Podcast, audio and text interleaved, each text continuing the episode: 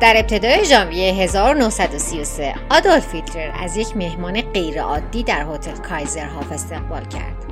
سالک و پیشگوی معروفی به اسم اریکیان هنسن در ماه مارس گذشته هنسن پیش بینی کرده بود که هیتلر طی یک سال صدر اعظم آلمان میشه.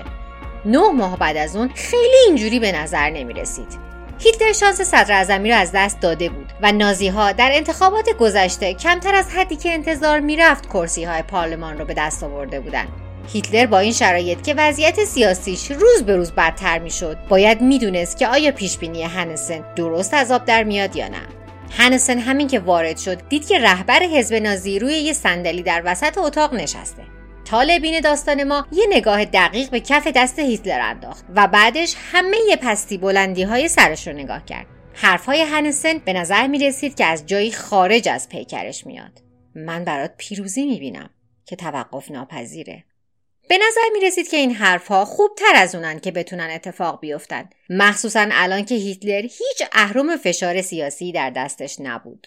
اما هنسن مطمئنش کرد که مقام صدر اعظمی هنوز براش قابل دسترسه و این پیشگوی افسانه ای حتی می‌تونست بهش بگه که چه روزی به این مقام می‌رسه. سلام من محسا محق هستم و این اپیزود 23 از پادکست دومیمه که در مهر 1400 منتشر میشه. قسمت چهارم از داستان هیتلر و دومین بخش و بخش نهایی از داستان رازهای تاریک پیشوا. هفته پیش داستان هیتلر رو با تاکید برای نکاتی خاص مثل وسواس هیتلر برای داشتن تجهیزات نظامی پیشرفته و روزهای آخرش در پناهگاهی در زیر شهر برلین براتون تعریف کردم. حالا می‌خوام سه تا از مشهورترین داستانهایی که حول پیشوا پرسه می‌زنه رو براتون بگم. اولش با هم به این احتمال نگاه می‌کنیم که به قدرت رسیدنش با کمک نیروهای ماورا و طبیعی باشه. دومیش اینه که آیا نازی ها به تکنولوژی فرازمینی ها برای پیشرفت های نظامیشون دسترسی داشتن؟ و آخرش هم با هم سراغ این احتمال که روزهای هیتلر در پناهگاه آخرین روزهای زندگیش نبودن میریم. تا آخر این اپیزود با من همراه باشید. حرفای خندهدار زیادی میشنوید و اینکه در انتها می‌خوام کلی پادکست در مورد هیتلر و نازی ها و جنگ های جهانی بهتون معرفی کنم. این اپیزود عین اپیزود قبلی و مشابه روال قبلیمون عینا از پادکست انگلیسی زبان کانسپیرسی تئوریز یا تئوری های توته از مجموعه پادکست های کمپانی پارکست نقل میشه. اگر احیانا جایی بخوام به روایت چیزی اضافه کنم حتما قبلش اعلام می‌کنم. من کارشناس تربیت کودک نیستم بچه هم ندارم ولی نظرم اینه که این قصه اصلا مناسب بچه ها نیست.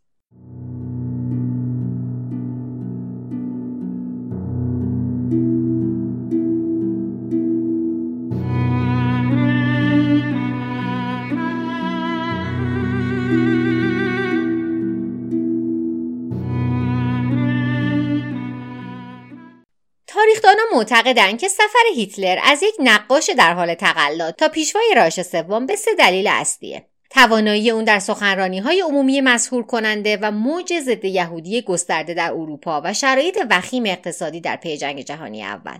اما عدهای هم هستند که معتقدند در پشت قدرت گرفتن هیتلر نیروهای شومتری وجود داره. هیتلر در مانیفستش یعنی نبرد من ماینکامف تاکید می‌کنه که احساسات ضد یهود و ملیگراییش بعد از نقل مکان به وین و در سن 18 سالگی شکل گرفته.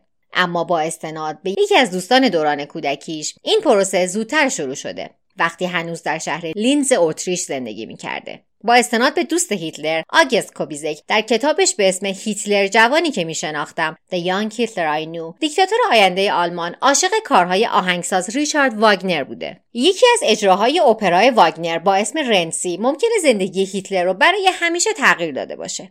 داستان این اپرا اینجوریه که شخصیت اصلی اون سعی می‌کنه که روم رو در قرن چهاردهم متحد کنه که بهش خیانت میشه و کشته میشه. بعد از اینکه این دوتا بچه این نمایش رو با هم می‌بینن کابیزک منتظر این بود که هیتلر با صدای بلند شروع کنه به نقد کردن و نظراتش رو بگه. اما برخلاف شخصیت همیشگیش سکوت می‌کنه و به جای اینکه بره خونه میره سمت تپه فراینبرگ که مشرف به شهر بوده. مثل یک دوست با وفا کوبیزک هم دنبالش میره. وقتی چراغای شهر زیر پاشون سوسو می‌زدن و ستاره ها در آسمان میدرخشیدن هیتلر روشو به سمت دوستش برمیگردونه دستشو تو دستش می‌گیره و در همین حال چشماش بسیار شفاف بودن و برق می‌زده. معمولا هیتلر سخنور قهاری بوده و افکارش رو خیلی فسیح بیان می‌کرده.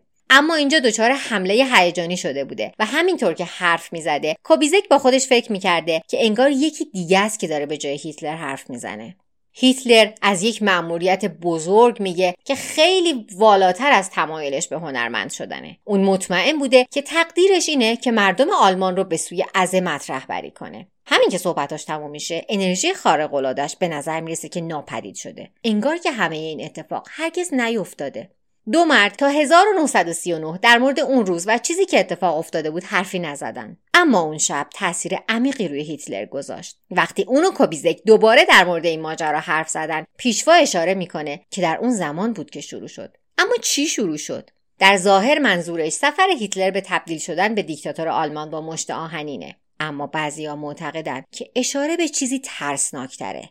یعنی تسخیرش توسط شیطان. این تئوری اولین بار در 1998 مطرح شد. در یک جزوه تاریخی مذهبی که توسط کلیسای خدا Church of God در فیلادلفیا چاپ شد و عنوانش این بود هیتلر و امپراتوری مقدس روم. نویسنده هاش معتقدند که در اون شب در بالای تپه فراینبرگ هیتلر تحت تاثیر اپرای واگنر قرار نگرفته بلکه تحت کنترل شیطان قرار گرفته. کوبیزک در کتابش نوشته که انگار یکی دیگه در کالبد هیتلر صحبت می‌کرد و حرکتش می‌داد. انگار که یه اتفاقی اون شب افتاده. بعدا یه سری از پیروان هیتلر اشاره می‌کنن که اون مجرای روح بوده. مشخص نیست به چه نوع روحی اشاره می‌کنن اما مشخصه که می‌خواستن خصوصیات فراانسانی بهش بدن. دستیارش هرمان راوشنینگ در کتاب هیتلر سخن میراند. Hitler Speaks اشاره می‌کنه که آدم نمی‌تونه به خودش نگه که هیتلر یه واسط روح یا مدیمه بیشتر اوقات واسط ها یا مدیم ها مردم عادی هستند که یهو می‌بینن قدرت ماورایی دارن. وقتی این بحرانشون میگذره شروع به استفاده از تواناییشون می‌کنن. این توصیف به هیتلر می‌خوره. واسط روح می‌تونه دقیقا تعریفی برای هیتلر جوان باشه. نمرههاش بد بود استعداد هنری نداشت هیچ نشونه ای از اینکه می‌تونه یه رهبر جهانی باشه وجود نداشت. اما یه چیزی بود که هیتلر رو از دیگران متمایز می‌کرد. چشماش. چشمات؟ وقتی در 1923 فیلسوف انگلیسی هیوستون استوارت چمبرلند با هیتلر دیدار کرد اینطوری گفت. انگار چشماش دستی دارند که سریع یقه آدم رو می‌گیره. همون چشاش سگداره خودمون. با استناد به نویسنده های مقالات هیتلر و امپراتوری مقدس روم چشمایی که سگ دارن نشونه تسخیر توسط شیطانن. البته به زبون ما که اینجوری نیست. چشایی که سگ دارن یعنی خیلی گیرا و جذابن و از احساسی قرار اسیرشون بشیم شاید اون شبی که هیتلر و کوبیزک اپرای رنزی رو می‌بینن واقعا تسخیر میشه و وقتی که آگست کوبزیک چشمای هیتلر رو تبدار و پر از هیجان توصیف می‌کنه احتمالا به فرانس تاریکی زل زده بوده. چشمای گیرنده هیتلر. تنها نشونه این که پیشرفتش توسط نیروهای قدرت تاریک برنامه ریزی شده نیست. در 1932 پیشگوی معروف آلمان. اریکیان هنسن گفته بود که هیتلر صدر آلمان میشه. کمتر از یک سال بعد این پیش بینی به حقیقت پیوست. در اون زمان هنسن یکی از بزرگترین سلبریتی های آلمان بود. اوضاع مردم که خراب میشه به جادو جنبل و پیشگو و جادوگر و این چیزا رو میارن. اون طالبینی و ذهن خونی می‌کرد و همه رو به حیرت وامی داشت و نازی ها هم جزء طرفداراش بودن. کاملا مشخص نیست که چه زمانی برای اولین بار هنسن و هیتلر با هم دیدار داشتن. ادعی میگن در 1920 ادعی هم میگن بعد از رژه 1932 که هنسن پیشبینی کرد که رهبر نازی در طی یک سال صدر آلمان میشه. در اون زمان این پیشگویی بیشتر شبیه آرزو بود تا یه پیش بینی. ولی چند ماه بعد نازی ها اوج گرفتن و بیشترین کرسی رو در پارلمان آلمان یا رایشتاگ به دست آوردن. اما وقتی که رئیس جمهور هیندربرگ قبول نکرد که هیتلر رو به عنوان صدر اعظم انتخاب کنه شتاب حرکت نازی ها گرفته شد. در انتهای 1932 موقعیت سیاسی هیتلر رو به افول بود.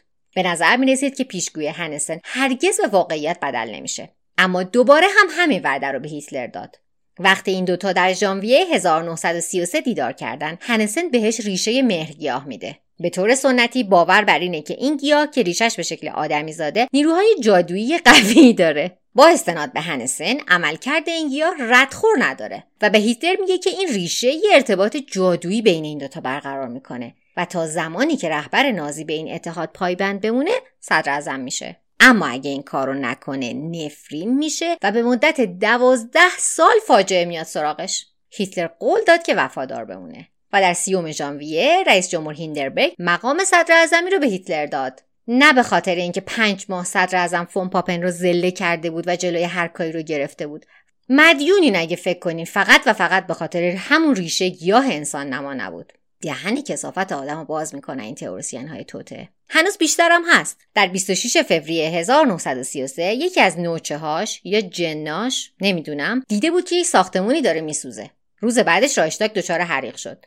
همونطوری که توی اپیزود قبلی هم بهش اشاره کردم هیتلر از آتیش سوزی رایشتاگ برای در دست گرفتن قدرت مطلق در آلمان استفاده کرد. و این قدرت رو برای نابود کردن هر کسی که سر راه اون و جاه طلبیهاش قرار می گرفت به کار برد. که البته شامل اریکیان هنسن هم می‌شد. همون جادوگر قشنگمون. در شب 24 مارس 1933 سه مرد هنسن رو در خیابون گرفتن. فردای اون روز جنازش در زمینی بیرون شهر برلین پیدا شد. تا همین امروز هم کسی نمی‌دونه که کی هنسن رو کشته. اما باور عمومی بر اینه که هیتلر دستور کشتنش رو داده. عجیبه که هیتلر دستور مرگ کسی رو بده که بهش کمک کرده که به قدرت مطلق برسه. اما ممکن عجیبم نباشه. می‌خواسته که شخص دیگه از توانایی های هنسن استفاده نکنه و به قدرت نرسه. و حالا که هیتلر قدرتی که مدتها تشنش بود رو داره شاید فکر کرده که دیگه نیازی به اتحاد جادویی که صدر ازمش کرده نداره.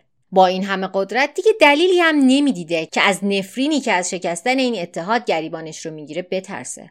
شایدم دلایل کاربردی تری وجود داشته. یهودی بودن هنسن یه راز برملا بوده. حالا که هیتلر سردمدار یک جنبش ملیگرای ضد یهود هست نمی‌خواسته که هنسن رو در حلقه نزدیکاش داشته باشه. علاوه بر اون عدهای از افسران نازی از جمله هرمان گورینگ و جوزف گوبلز با اون بزرگوار بر سر جلب توجه پیشوا رقابت می‌کردند برای همین ازش به هیتلر بدگویی می‌کردند شایعاتی هم وجود داره که جادوگر قصه ما از حضور نازی ها در جلسات خصوصی گی با خبر بوده. حالا انگیزه کشتنش هرچی که بوده به نظر می‌رسه که مجازات شکستن اتحاد مهرگیاه به حقیقت میپیونده. کاشکی حداقل مهرگیاه اسپانسر این اپیزود بود. و اما مجازات های شکستن اون اتحاد. هیتلر جنگ جهانی دوم رو در 1945 باخت. دقیقا دوازده سال بعد از اینکه با هنسن پیمان بسته بود. شاید این نفرین درست بوده. در ادامه با هم می‌بینیم که شاید نفرین هنسن رایش سوم رو نابود کرد. Oh.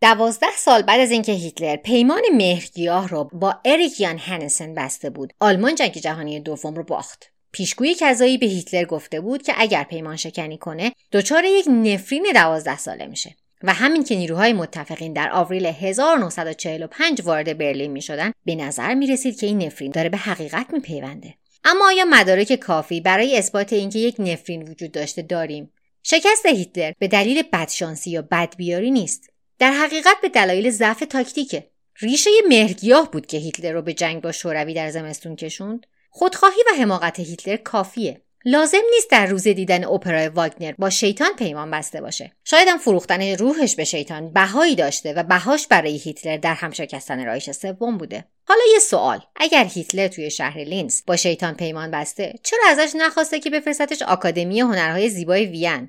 چرا هیتلر یه مدت بی خانمان بود؟ اگر یه شیطان داشت اونو به عظمت میرسوند خیلی شیطان حرفه‌ای کاربلدی نبوده. اگر چشاش سگ داشته چرا پاچه معلمش تو مدرسه رو نمی‌گرفته که نمره های بهتری بهش بدن؟ رفتارش بعد از دیدن اپرا احتمالا یه جوگیری نوجوانی بوده. پیش بینی های هنسن هم از جمله کارایی بوده که برای پیدا کردن مسیرش انجام داده. کاری که توی این دوره هم خیلی از آدما برای فان و حتی بعضی وقتا خیلی جدی جدی انجامش میدن. کارای هنسن بیشتر شبیه شومنی تا پیشگویی و جادو. توی یکی از برنامه هاش گفت که یه آینه شکسته توی کیف یکی از زنهای حاضر در برنامه است و اینکه آدرس خونش رو هم می‌دونه. اما جادویی در کار نبود. کسی که بلیت ها رو چک می‌کرد خیلی اتفاقی آینه شکسته رو توی کیفش دیده بود و شماره ای که از اون خانم روی بلیت خورده بود متعلق به یه هتل بود که می‌شد توی دفتر تلفن پیدا کرد و از اونجا هم آدرسش رو. میشه حد زد که تلسمی هم به واسطه مهرگیاه بین هیتلر و هنسن وجود نداشته. با وجود اینکه خیلی عجیبه که یه هنرمند میان مایه تبدیل به یکی از خونریزترین دیکتاتورهای تاریخ بشه مدرکی برای اثبات ماورا طبیعی بودن به قدرت رسیدن هیتلر وجود نداره. به قدرت رسیدن هیتلر انقدر دور از ذهن بود که آدما توی ذهنشون دنبال دلیل و منطق میگردن. توقع ندارین که امتیاز بدیم به این تئوری. اگه نظر دومیم رو بخواید نسبت دادن اعمال هیتلر به چیزی غیر از خودش و نفرتی که باهاش مردم رو متحد کرد خیانت به درد و رنج آدماییه که تو اون دوره از هستی ساقط شدن به شکل ناباورانه درد کشیدن و جونشون رو از دست دادن. اعمال هیتلر انقدر ترسناکه که آدما وحشت می‌کنن از اینکه باور کنن یه انسان عادی مثل خودشون می‌تونه همچین کارایی انجام بده. برای اینکه بین خودشون و این وقایع فاصله بندازن به نیروی خارجی نسبتش میدن. این هم یکی از روش های مغز برای محافظت آدم و بقاست. طبق تئوری دومی که بررسی می‌کنیم اما هیتلر نیازی به جادو برای رسیدن به قدرت نداشته. تلاش تشنه خون و قدرت اون برای تبدیل به ابرقدرت جهانی به کمک تکنولوژی فرازمینی ها حمایت می شده. وقتی هیتلر در 1933 قدرت رو به دست گرفت یکی از اولویتهاش بازسازی ارتش آلمان بود. علاوه بر ساخت سلاحهای معمول اصرار به ساخت سلاحهایی داشت که بهشون می‌گفتن سلاح شگفتی. ووندروافه هیتلر امیدوار بود که ساخت این سلاحها نتیجه جنگ رو به نفش تغییر بده. هفته پیشم یه اشاره کردم. واقعا وحشتناک بودن. تانک های سنگین ببر جت های جنگنده و راکت های وی. اگر هیتلر زمان و منابع بیشتری در اختیار داشت ممکن بود که بتونه امتیازهای زیادی از متفقین بگیره. و این پروژه ها فقط قسمت بیرون از آب کوه یخ بودن. دهها نوع از سلاحهای شگفتی تحت ساخت بودند و هرگز طلوع خورشید رو ندیدن. مثلا یه نمونه اولیه از یک سلاح اشعه ایکس ساخته شده بود که در آوریل 1945 به دست نیروهای آمریکایی افتاد. یا یه مدل تانک یه نفره توپ پیشک که شوروی در هنگام حمله به آلمان پیدا کرده بود. اما یه سلاحی بود که سرآمد همه اینها بود. انقدر قدرتمند و خاص بود که ساختش توسط تکنولوژی بشری غیر ممکن به نظر می‌رسه. این پروژه انقدر پیشرفته بود که باید فرازمینی باشه. مدارکی که نشون بده که هیتلر داره نتیجه فناوری فرازمینی ها رو درو می‌کنه ممکنه جایی مخفی شده باشه. جایی در پرچم حزب نازی با صلیب شکسته. هرچند که نشان صلیب شکسته با رژیم نازی ها و هیتلر گره خورده این نشان یکی از قدیمی ترین سمبل ها در دنیاست. در اصل این صلیب نشان صلح و بهروزیه. در هند، چین، قاره آمریکا و بسیاری مناطق دیگه. اینکه دقیقا از کجا اومده برای تاریخ مشخص نیست. اما باور رایج بر اینه که اولین بار در هندویسم به کار رفته. حدود 2300 تا 5000 سال قبل از میلاد مسیح. در جایی که امروز پاکستانه. همون جایی که احتمالا آریایی ها هم از همونجا می اومدن. به خاطر همین ارتباط جنبش های ملیگرای زیادی در آلمان از جمله نازی ها از صلیب شکسته به عنوان نشونشون استفاده می‌کردن. اما ممکنه دلایل دیگه ای هم وجود داشته باشه. با قرار دادن صلیب شکسته به عنوان نشانه. ممکنه به این دلیل باشه که نازی ها داشتن احترامشون رو به یک قدرت برتر نشون می‌دادن. قدرتی که از خارج از جو میاد. یک سری از تئوریسین های مربوط به فرازمینی ها میگن که تمدن هندوها ماشین های پرواز بسیار خاصی به نام ویمانا ساخته بودن. این ماشین ها قصرهای شناوری بودند که برای نقل و انتقال خدایان استفاده می شدن. ویماناها شبیه زنگ های بزرگی بودند و از تکنولوژی ضد گرانشی پیشرفته استفاده می کردن. که مهمانهایی از داخل کهکشان براشون آورده بودند. ممکنه که نازی ها کشف کرده بودند که چجوری برای خودشون ویمانا بسازن. در سال 2000 ایگور ویتکوفسکی تاریخدان ارتش لهستان کتابی به عنوان حقیقت در مورد سلاحهای شگفتی The Truth About the Wunderwaffe چاپ کرد و در اون ادعا کرد که به متن بازجویی از یک افسر حزب نازی به اسم یاکوب اشبونبرگ دسترسی پیدا کرده. در این بازجویی اشبورنبرگ ادعا کرده که یک پروژه نازی به اسم دی گلوکه که ترجمهش میشه زنگ وجود داشته. که یک وسیله نلبکی شکل بوده که قابلیت پرواز دورانی ضد گرانشی داشته. با وجود اینکه تصویری وجود نداره اما به طوری که ویتکوفسکی توصیفش می‌کنه شبیه ویمانای باستانیه. اگر آلمان می‌تونست که این تکنولوژی رو به تولید انبوه برسونه متفقین هیچ راهی برای متوقف کردنش نداشتن. فقط یکی از این وسیله ها اگر مجهز به موشک می‌شد می‌تونست لندن یا واشنگتن دی سی رو در یک روز با خاک یکسان کنه. اما آیا زنگ اصلا می‌تونه واقعیت داشته باشه؟ آیا نازی ها دسترسی به ساخت همچین سلاحی داشتن؟ ساخت موشک و تانک یه طرف وسیله ضد گرانشی یه طرف دیگه. مگر اینکه رازش رو از یک معبد باستانی هندو کشف کرده باشن. کمی بعد از اینکه هیتلر صدر اعظم شد انجمن تحقیق و آموزش میراث آریایی Aryan Heritage for Research and Teaching Society یا آننربه رو تشکیل داد. هدف از آننربه این بود که اسنادی پیدا کنه که ثابت کنه آریایی ها در زمان باستان بر بشریت حکومت می‌کردن. اگر آریایی های باستان به تکنولوژی فرازمینی ها دسترسی داشتند می‌شد که دوباره به این استیلا بر جهان رسید. برای اثبات این ماجرا هیتلر باستان شناسانی به سر تا سر دنیا فرستاد. بعضی از این معمولیت ها در خاور دور بود و شاید شامل تکنولوژی ویمانا هم می‌شد. مدارکی وجود داره که نازی ها به دنبال فناوری های جلوتر از توان بشر اون روز بودن. وقتی متفقین بمباران های علیه رایش سوم رو در 1943 افزایش دادن، آلمان شروع به ساخت یک شبکه عظیم تونل های زیرزمینی در لهستان به اسم ریسا کرد. با استناد به افسران عالی رتبه نازی آلبرت اشپیر و نیکولاس فون بیلو قرار بوده که از تونل های زیرزمینی به عنوان مقر فرماندهی نظامی احتمالی استفاده بشه خیلی ها اما معتقدند برای انجام پروژه های مخفی ساخته شده بوده و یه عده هم معتقدند که نازی ها زنگ رو می‌خواستن اینجا بسازن بیرون یکی از پروژه های ریسا اسکلت سازه ای وجود داره که تئوریسین هایی که در مورد فرازمینی ها تز میدن بهش میگن هنج که از اسم استون هنج در انگلیس گرفته شده استونهنج یا ستون هنج یادمانی پیشا تاریخی در دشت سالزبری ویلشلر در جنوب انگلستانه. این اثر بازمانده دوران نوسنگی و عصر برونزه و شامل حلقه ای از سنگ های سارسنیه که به دور مجموعه نعل اسبی مرکب از پنج سه سنگ سارسنی برش خورده قرار گرفتن. یه ذره متنش سخت بود دقیقا از ویکیپدیا براتون گفتم. اگر عکسش رو سرچ کنید و ببینید خیلی گویاتره. عکسش رو توی اینستاگرام پادکست براتون پست می‌کنم.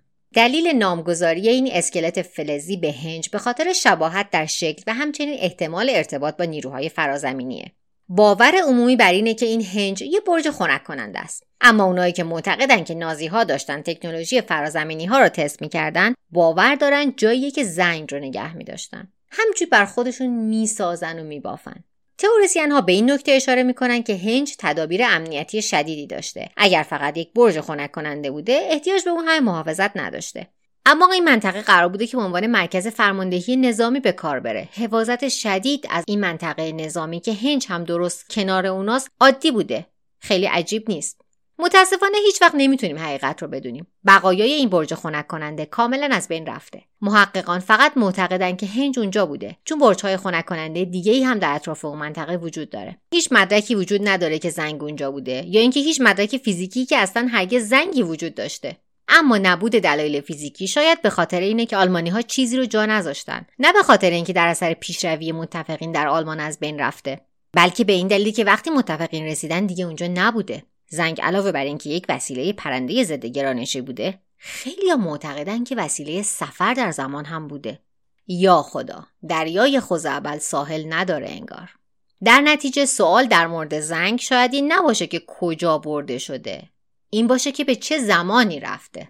در نهم دسامبر 1965 در ساعت هفت بعد از ظهر یک شیعه در حال سوختن به جنگلی در خارج پتسبورگ پنسیلوانیا برخورد می‌کنه. اولش دولت میگه که شهاب سنگ بوده. اما کسایی که اول از همه سر صحنه رسیدن گفتن که یک جسم گرد بوده که بلندیش سه یا سه و نیم متر و مخروطی طور بوده. قسمت پایینش پهنتر و قسمت بالاش باریکتر بوده. اما نتونستن که دقیق بررسیش کنن. در هشت بعد از ظهر ارتش برش داشته بوده و به یک مکان مخفی منتقلش کرده بوده. ای از فرازمینی شناس های قدیمی معتقدند که این شی در حقیقت همون زنگ نازی ها بوده و ژنرال هانس کاملر که در رأس پروژه ریسا بوده رو منتقل می‌کرده. 1965 20 سال بعد از سالیه که جنگ تموم شده و ژنرال کاملری دیگه وجود نداشته. وقتی در ابتدای ماه می 1945 آلمانی ها تسلیم شدند کاملر به شکل مرموزی ناپدید میشه اوایل آوریل در لوبک آلمان یک جسد در تانک آب پیدا شد که مدارک شناسایی کاملر همراهش بود. اما گزارش هایی وجود داره که کاملر یک هفته بعد با مقامات نازی دیدار کرده. در نتیجه اون جسد نمی‌تونسته کاملر بوده باشه. قصه های متفاوتی از اینکه چی بر سر کاملر اومده وجود داره. بعضیا میگن توسط شورشی های چک کشته شده. بعضیا میگن به خودش شلیک کرده و در یک قبر بینامونشون اطراف پراگ دفن شده. اما جسدش هیچ وقت شناسایی نشد و یه سری تئوریسین های توطعه میگن که جون به در برده و اینکه آمریکایی ها اونو برده باشن آمریکا و از تجربیاتش برای برنامه های فضاییشون استفاده کرده باشن. کاری که با دکتر ورنر فون براون و تعداد دیگه از دانشمندای آلمانی کردن. این مردان اشخاص مهمی در مسابقه فضایی بودن. شاید کاملر هم مشارکت کرده. هرچی نباشه تکنولوژی به کار رفته در زنگ می‌تونسته حسابی به درد ناسا بخوره. غیر ممکن اگر بگیم که نیست خیلی دور از ذهنه. با وجود اینکه کاملر یه افسر بسیار عالی رتبه بوده اما بیشتر از هر چیزی یه مدیر بوده نه یه دانشمند. احتمال کمی وجود داره که انقدر به نظر متفقین به درد بخور بیاد که بدزدنش و بخوان جنایات جنگیشو نادیده بگیرن. اما این دلیل نمیشه که کاملر نرفته باشه آمریکا. شاید وقتی نیروهای متفقین به پروژه ریسا رسیدن کاملر تصمیم گرفته که به آمریکای 20 سال بعد فرار کنه. اینجا دیگه حسابی بخندید این ایده میگه که زنگ یک وسیله قدرتمند ضد گرانشیه بر اساس باور ویمانای هندی. متون باستانی میگن که ویمانا برای جابجایی خدایان بوده. اما مستنداتی که تئوریسین های توته باستانی بهشون استناد می‌کنن غیر قابل اطمینانن. این سند اسمش ویماناکا شاستراست یه جورایی دستورالعمل پرواز ویماناست. توضیح میده که چجوری بهش نیرو داده بشه یونیفرم خلبان چجوری باشه و توانایی تخریبش چقدره. به نظر می‌رسه مستند خوبی باشه. برای اثبات اینکه ویمانه ها سفینه فضایی بودن. می‌شد اگر واقعا یک سند اصل بود. ویماناکا شاسترا یه متن باستانی نیست. در 1918 نوشته شده. گفته میشه که محتواش از عالم روحانی به نویسندش الهام شده. این چیزی که مترجم انگلیسی برای معرفی ویمانیکا شاسترا به دنیا در 1952 میگه. اما حتی اگر ویمانه ها سفینه فضایی هم بوده باشن خب فرض محال که محال نیست. نمیشه گفت که نازی ها زنگ رو خودشون نساخته بودن و از روی ویمانا کپی کرده بودن. با استناد به ایگور ویتکوفسکی تاریخدان لهستانی که اولین بار این تئوری رو مطرح کرد متن بازجویی که احتمال وجود زنگ نازی ها رو فاش کرده به طور قطع همینو میگه.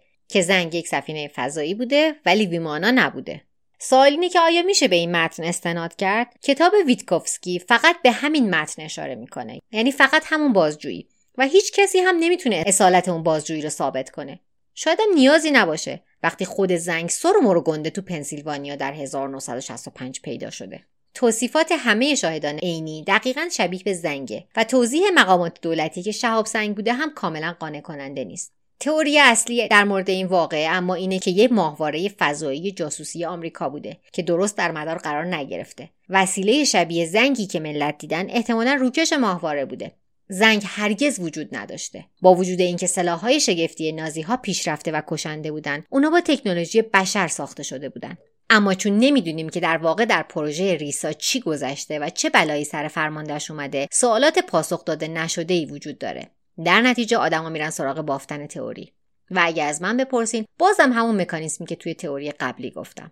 انقدر ابعاد کشتار این سلاحها وسیعه و مرگبارن که ذهن آدمیزاد دلش می‌خواد بگه که تقصیر اون نبوده و کار فرازمینی ها بوده. هیتلر برای ساختن حکومت وحشتش نیاز به تکنولوژی فرازمینی نداشت. و شاید مطابق به چیزی که تئوری بعدی مطرح می‌کنه این حکومت با خودکشی هیتلر در انتهای جنگ جهانی دوم پایان نرسید. در ادامه از احتمال اینکه هیتلر از اون پناهگاه زیرزمینی فرار کرده باشه میگم.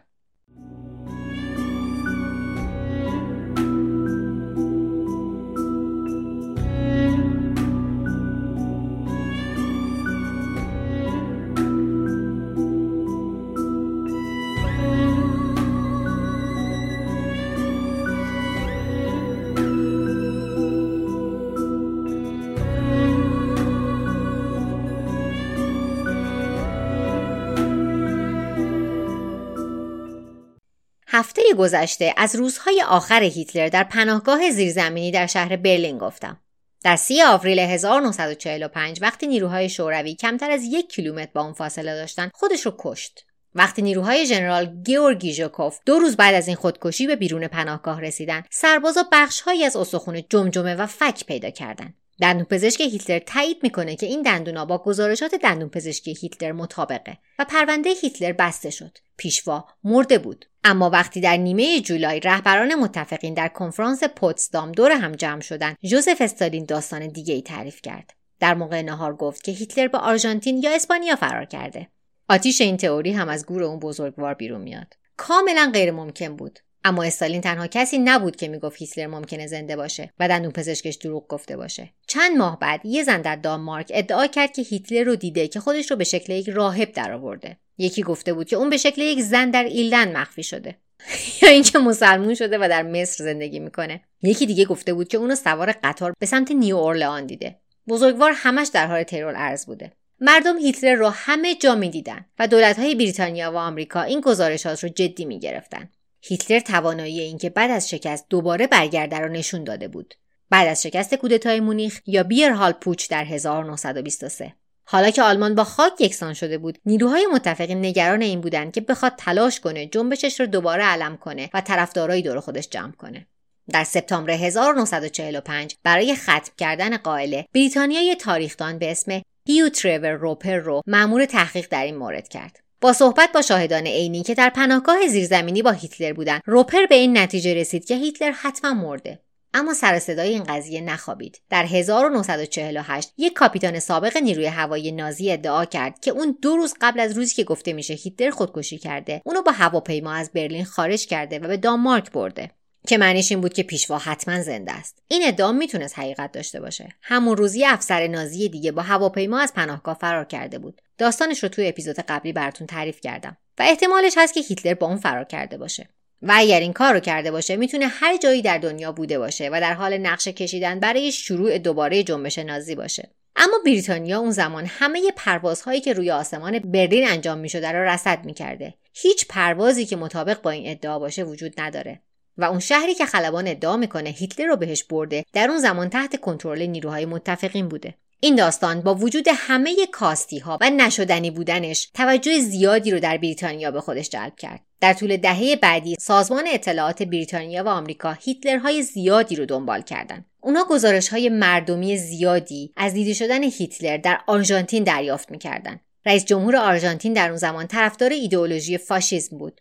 وقتی جنگ جهانی دوم تموم شد اون ترتیبی داد تا هزاران نازی از طریق اسپانیا و ایتالیا با آمریکای جنوبی فرار کنند افسرای بلندپایه‌ای مثل آدولف آیشمن معمار راه حل نهایی و یوزف منگله که لقبش فرشته مرگ بود به آرژانتین فرار کردند آیشمن با یه پاسپورت جلی در آرژانتین زندگی می‌کرد تا اینکه مامورای موساد اونو در 1960 پیدا کردند منگله اما هرگز پیدا نشد. اون در 1979 در حالی که داشت شنا می‌کرد سکته قلبی کرد. آخه حیوانکی.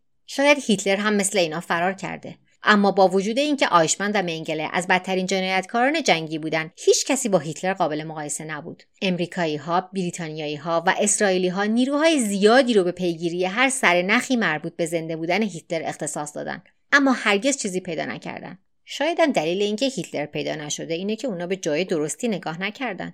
یه سری از تروریستان های توطعه معتقدن که هیتلر هرگز روی زمین یافت نشد چون زیر زمین بود. یعنی هیتلر از پناهگاه زیرزمینی در برلین فرار کرده و جایی رفته که هیچکی دنبالش نگرده. مثلا یه قلعه زیرزمینی در قطب جنوب. گزارش هایی وجود داره که هیتلر در 1938 مرتبا نیروهایی به اون منطقه اعزام کرده. ظاهرا اونجا دنبال نفت میگشته چون نمی‌تونسته در زمان بروز جنگ احتمالی به واردات از کشورها متکی باشه. اون به دنبال ایجاد پایگاهی در قاره جنوبگان بوده.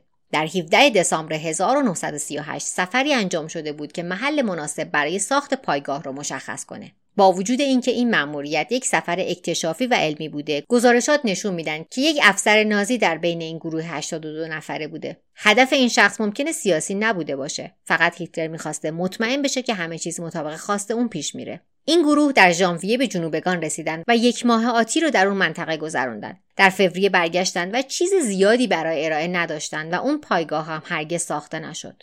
شاید هم اینجوری گفتن.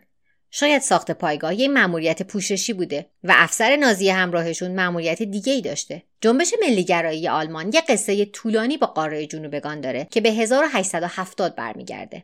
در این سال نویسنده‌ای به نام ادوارد باورلیتن به صورت بینام یه رمان به اسم وریل قدرت نژاد آتی وریل the Power of the Coming Race منتشر کرد. این رمان قصه یک کاوشگر آمریکایی از نوادگان آریایی ها بود. نژاد قدرتمند وریل در زیر زمین قاره جنوبگان زندگی می‌کردن. اونا یه منبع انرژی به همون اسم یعنی وریل داشتن که باهاش یک جامعه آرمانی پیشرفته ساخته بودن. با وجود اینکه این داستان یک رمان تخیلیه و داستان محضه بعضی فرقه ها اون رو به عنوان حقیقت پذیرفتن از این اتفاقات توی تاریخ زیاد افتاده حتی کتابایی بودن که کتاب تنز بودن ولی بعدها به عنوان یک مستند تاریخی بهشون ارجاع داده شده خصوصا پیروان تئوسوفی یا حکمت الهی که هفته پیش توی اپیزود قبلی بهش اشاره کردم.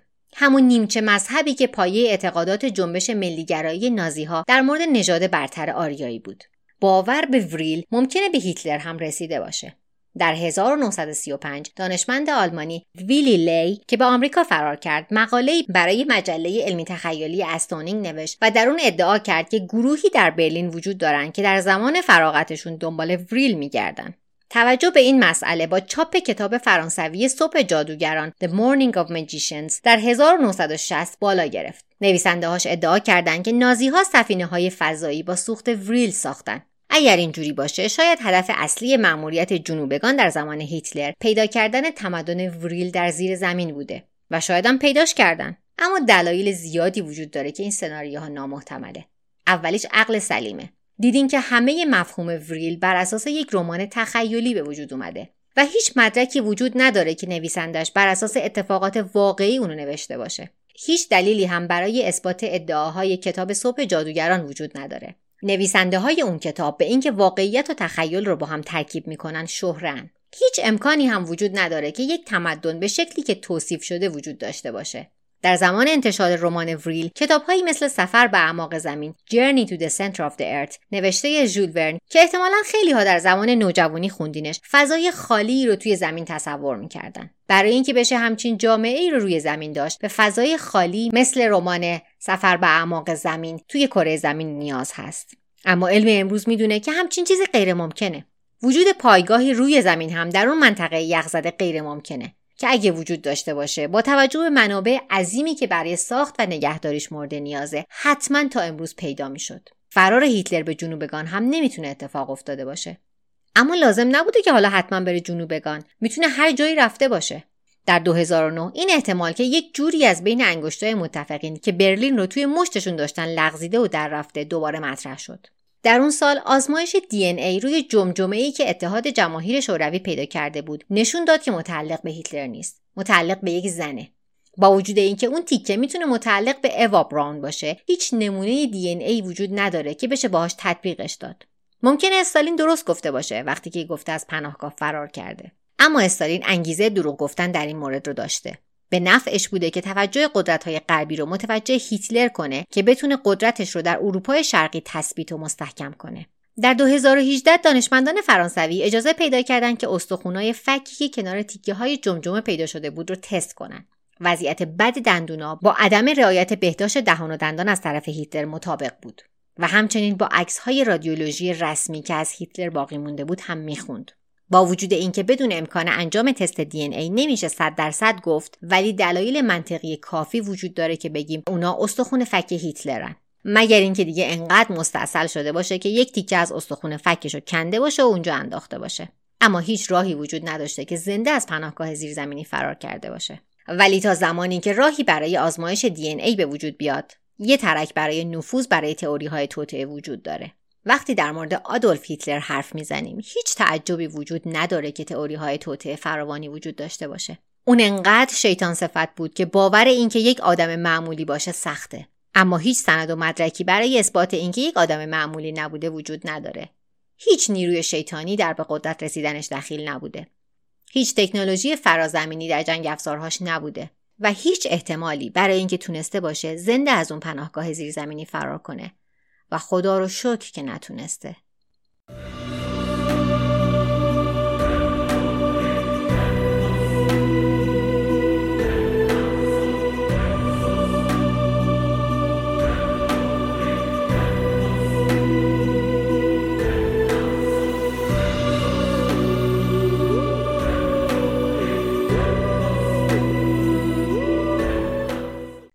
و حالا اون قولی که بهتون داده بودم معرفی پادکست های مرتبط.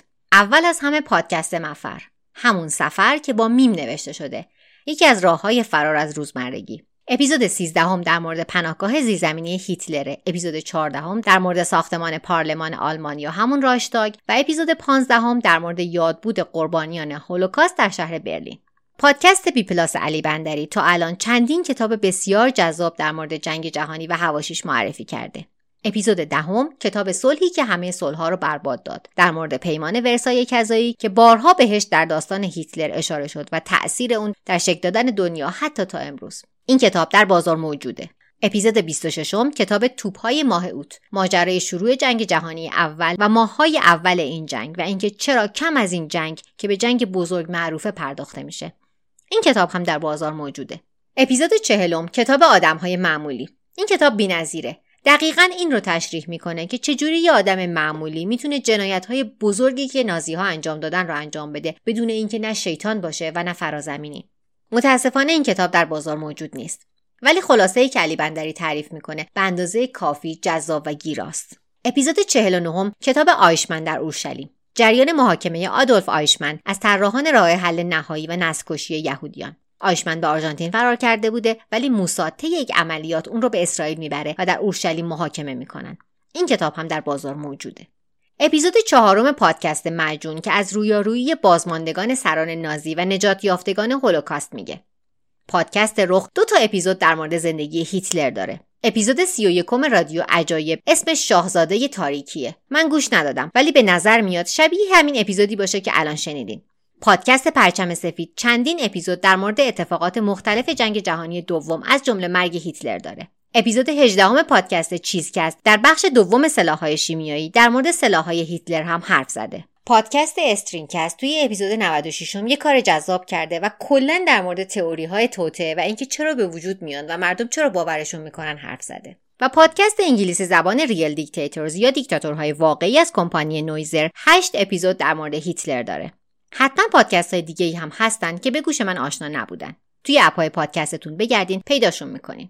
راستی کتاب نبرد من یا ماین کامف هم توی بازار هست. هم دست فروش های انقلاب دارن و هم کتاب فروشی ها نمی‌دونم که متناشون با هم فرقی دارن یا نه. راستش من هرچی فکر کردم دلم نیامد پول بی زبون رو بدم و یک مش عراجیف بخونم و هرس بخورم. اگر احیانا شما این شکنجه رو تحمل کردین توی شبکه های اجتماعی پادکست دومیم یا اپ های پادکست کامنتش کنید تا همه شنونده ها بخونن.